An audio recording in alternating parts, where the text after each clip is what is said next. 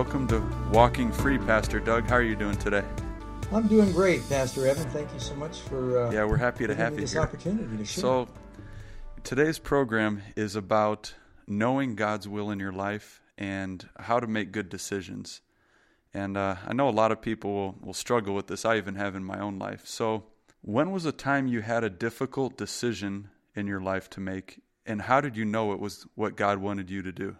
Well, it seems like uh, as my responsibilities increase, the difficult decisions are almost daily. A few stand out. When I was younger, I had decisions to make uh, more than once about taking different calls or not.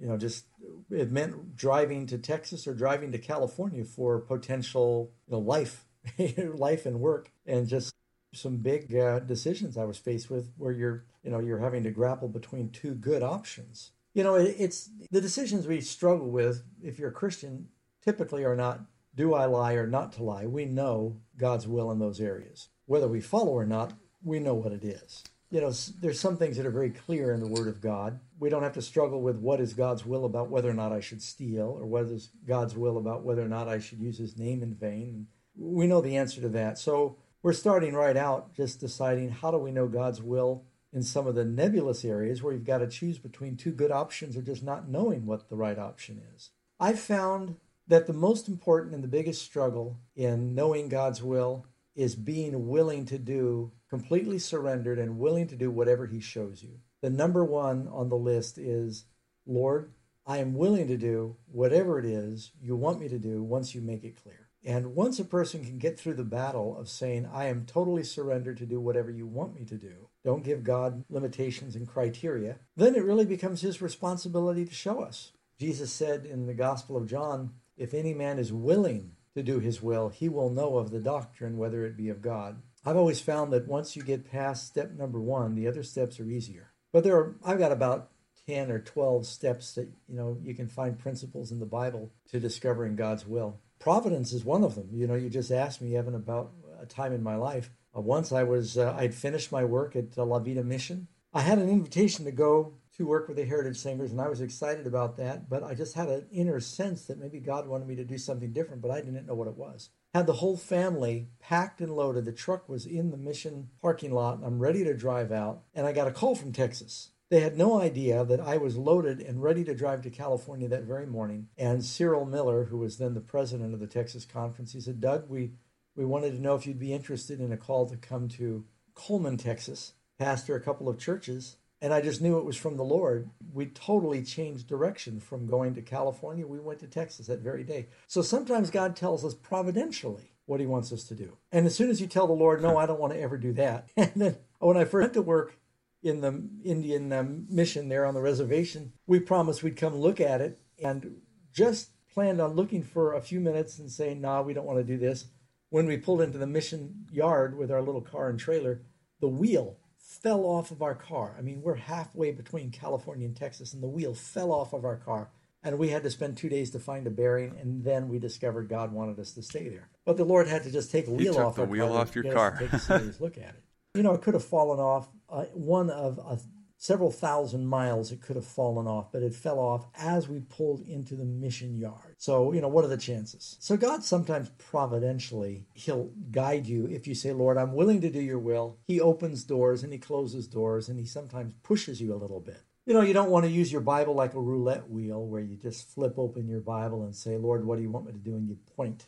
I, I know it's worked for people before, and I've probably done it before, but it's I've that's not the best too. way to discover God's will. Yeah, you just you feel like, Lord, I need an answer. Shall I pray and flip a coin? Just uh, being surrendered to doing His will. And you know, when you know you're in the middle of God's will, you don't ever have to be afraid. David Livingstone used to say, you know, he'd go to sleep at night and he'd hear lions roaring on one side of his tent, and he'd hear the drums of angry natives on the other side of his tent. And he'd, uh, he'd go to sleep and he said, I'd sleep like a baby because I knew I was where God wanted me to be. And he died uh, of natural causes. So uh, just knowing you're in the middle of God's will is, I think, uh, very important. So the fleeces, casting out the fleeces like Gideon, that ought to be few and far between. Sometimes you just say, Lord, I want some guidance. We're going to pray, and, and he will open doors and shut doors. We've seen that happen many times. Just knowing that the will of God and being surrendered. And by the way, that verse is John 7 17. If we're willing to do his will, God then shows us. And of course, looking at the Word of God. Sometimes you'll be searching the Word for guidance, and God will show you a Bible promise, and you just know that God is telling you through this scripture,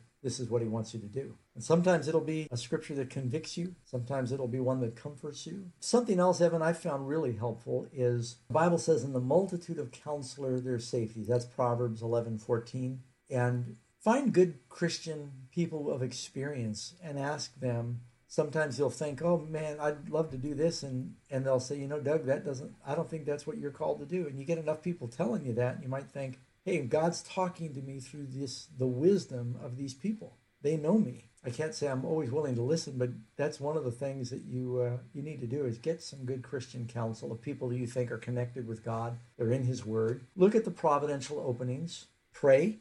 I know that sounds passe, but and obvious. But if we seek, he says we'll find. And that sometimes patience is part of the equation. Sometimes God wants you to just do what's closest to at hand persistently until he opens the next door. And so just be patient. You might fast and pray. The Bible tells us in the book of Acts the disciples were wanting to know the will of God, and so they fasted and they prayed. And God directed them, closed one door, and directed them in a whole new direction up to Macedonia. Then trust in the Lord. Have faith. Proverbs 3, 5, and 6 says, In all your ways acknowledge him, and he will direct your paths. But that begins by saying, Trust in the Lord with all your heart. Don't lean in your own understanding. Just have faith that you're in God's will and that um, He's going to guide you if you're His child. You know, I've often found, you read the Bible, the Lord sometimes doesn't tell you what He wants you to do until the last minute. There's a Russian proverb, I, I don't know how to say it in Russian, but the equivalent is God is never late, but He's seldom early. Meaning that sometimes you have to wait till you're at the Red Sea and you've got a bunch of angry Egyptians chasing you in chariots, and you got an ocean in front and mountains on both sides, and it's like at the last minute, suddenly God parts the sea. He moves the mountains. Eh, he waits until you're a little thirsty before the water comes out of the rock. He waits until you're a little hungry before the bread comes out of heaven. You just sometimes have to wait and, he opens the door. And then, you know, you pray and you say, Lord, I've got two good decisions. Which one will glorify you? So just say, you know, seek first his kingdom and his righteousness and ask yourself, how, how will God be glorified in the decision? Pray that the Holy Spirit will lead you. Sometimes, and I, you got to be very careful with this one, but, you know, sometimes people will say, well, I feel it in my heart. You can't always trust your heart, but the Holy Spirit does speak to us in our hearts and you will feel an inner voice that will make you uncomfortable with one decision. You just feel convicted. It's just not, you don't have peace about it. And then you have another indicator where you've got peace that God is guiding you. I remember hearing a story where Arabs years ago, when they were lost in the desert, they used to keep a dove with them, kind of a homing pigeon and they'd let it go. And, you know, pigeons just know how to find their way home, but they kept a thread. This is before they had compasses. They kept a thread attached to the dove, a long little rope, and the dove would always pull wow. and tug in the direction of home. And when they were caught in a storm, they could release the dove and it would tug. And it's kind of like when you know you got a fish on the line, you feel that tugging. So sometimes the Holy Spirit will tug you in a particular direction. One example of that is you read in Acts 16, where Paul says, The Spirit said, Go here, and don't go there. And then I mentioned patience already. And this is one I don't put at the top of my list. If I were to do things in priority, I don't know what the top should be, but the close to the top is be surrendered. And I don't know what the bottom would be, but close to the bottom of the list, I would say, what do you want to do?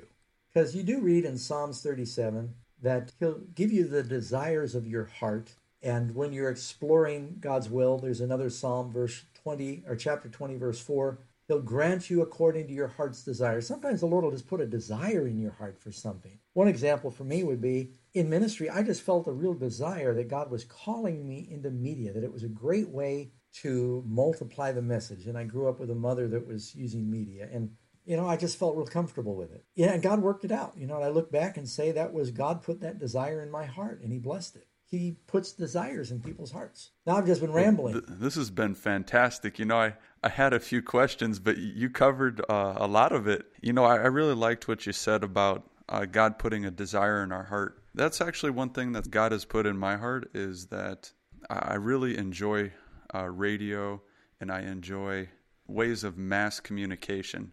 So uh, it's something I'm, I'm looking into. Yeah, it's a wonderful way to, to communicate. And then sometimes for a person, after you get you go through these different criteria if you're analytical my wife is the accountant in the family when we were trying to decide whether or not to get married we went through a bunch of these things and praying for God's guidance. We wanted to make sure we were in God's will. We actually had a pros and a con list. You know, sometimes you make a list and you look at all the evidence, you say, wow, God's giving me a lot of evidence in this direction and a lot of red flags in this direction. And you just, you know, Jesus said uh, you, sometimes you need to do accounting. You kind of add things yeah, up. that makes sense. And, uh, you know, you mentioned something earlier about the Spirit saying something to the apostles Acts. And in Acts 8.29, it says, The Spirit said to Philip, Go near and join yourself to this chariot. Well, for the people who aren't familiar with this story, it's, it's when Philip is told to go to the Ethiopian eunuch, share the gospel with him, and, and clarify a few things. Uh, Pastor Doug, have you ever had an experience like that where the Spirit has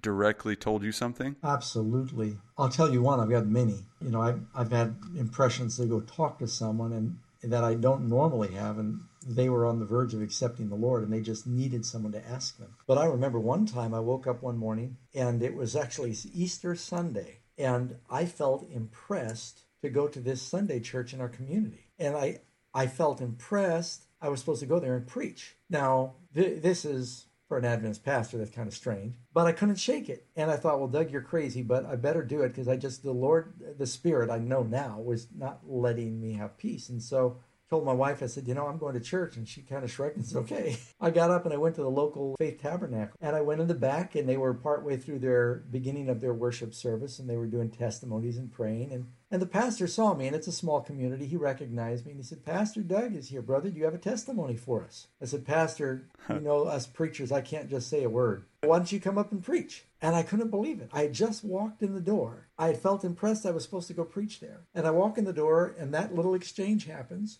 And I said, Are you serious? He said, Come on up. That's amazing. And so I came up and I preached. I made an altar call because I, I, I, knew how the church operated. I used to go to charismatic church. And after the service, the pastor told me, he says, You know, I've been having heart problems this week and I had no sermon prepared. And when you came into the door, it was an answer to prayer for me. He had been praying. He had no sermon prepared because of some health problems that week. And he I was impressed to come and to preach. I think I just preached in the Mary Magdalene. So, you know, I didn't do like the mark of the beast or anything. And, you know, it just I really sensed the Holy Spirit that day telling me something that really became obvious in hindsight. So wow, I've had that, many experiences like that, that. That's an amazing experience. So the, the Spirit can even speak to us directly, and it, it sounds like uh, there's a huge blessing in listening. You know, and, and having shared that story, I should say, when I get to heaven, I'm probably going to find a lot of times when God's Spirit led me and I didn't listen. And I lost opportunities because I was afraid or you thought this is crazy. And I wish I could say I've always listened to those impressions, but we've got to be sensitive to it. And, you know, Abraham knew the voice of God when he said, Go sacrifice your son. So we need to recognize that. Yeah, Jesus says that his sheep will hear his voice. And, well, I have a, another question. God has a will for us, but there's also an enemy in the background, too, who also has a will for us. And how does the enemy, the devil, trick us into following his will rather than God's? Well, when the Spirit speaks to us through the Word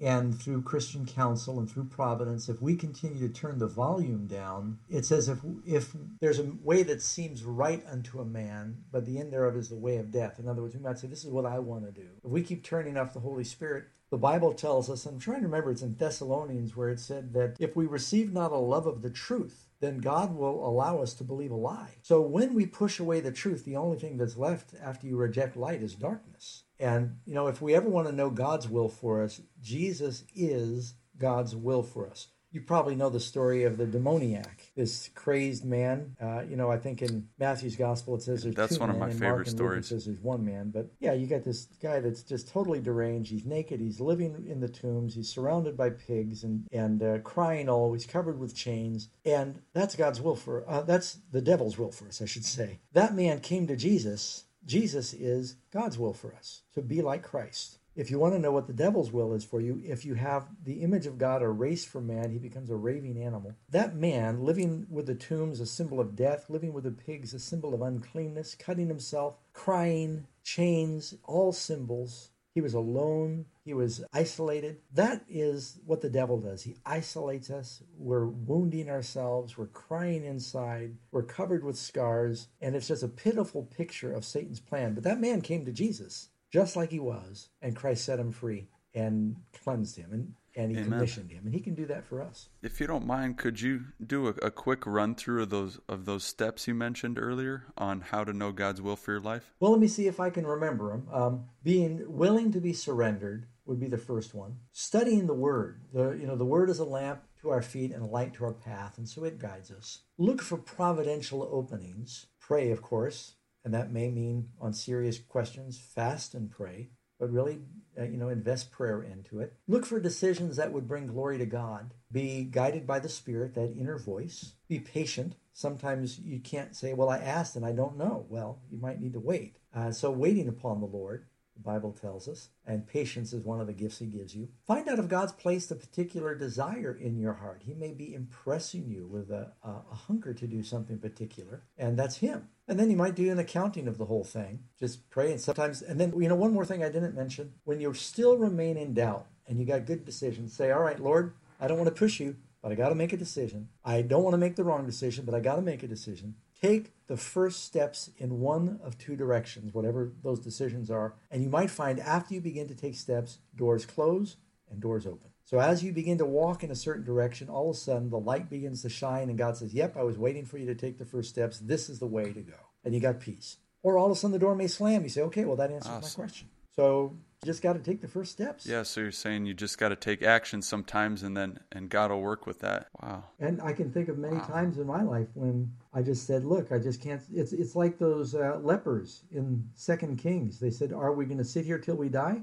We got to do something." And so they said, "Well, let's get up and go to the Assyrians and find out what happens." And God ended up blessing them above. That's I think that's a really powerful lesson, especially uh, I know for myself, uh, I can struggle with decision paralysis acting can sometimes be better than doing nothing. Yep. You find that God always chose people of activity. When God called Gideon, he wasn't sitting, he was threshing wheat. When God called Amos, he was collecting sycamore fruit. When he called Peter, they were fishing or cleaning their nets. Uh, you know what I'm saying? When he called Elijah, he was out plowing. God calls people that are busy doing something. So we can't just sit on our hands yeah. and say, well, I'm waiting on the Lord. well, uh, Oh, thanks for all this great Im- information, Pastor Doug. And uh, I have one last question for you. What is an amazing fact from your life? An amazing fact from my life. Well, the thing that amazes me the most is that the Lord and I know what a mess I am, and He still seems to use me. And that to me is that's yeah, pretty he, amazing. He really is. And in spite of the times that we fail Him, we still see lives can be changed through us. So I, I just I praise the Lord for His patience and Amen. that He uses us. Yeah, thanks for joining us on Walking Free today, Pastor Doug, and uh, I'm sure everyone's going to be blessed by this.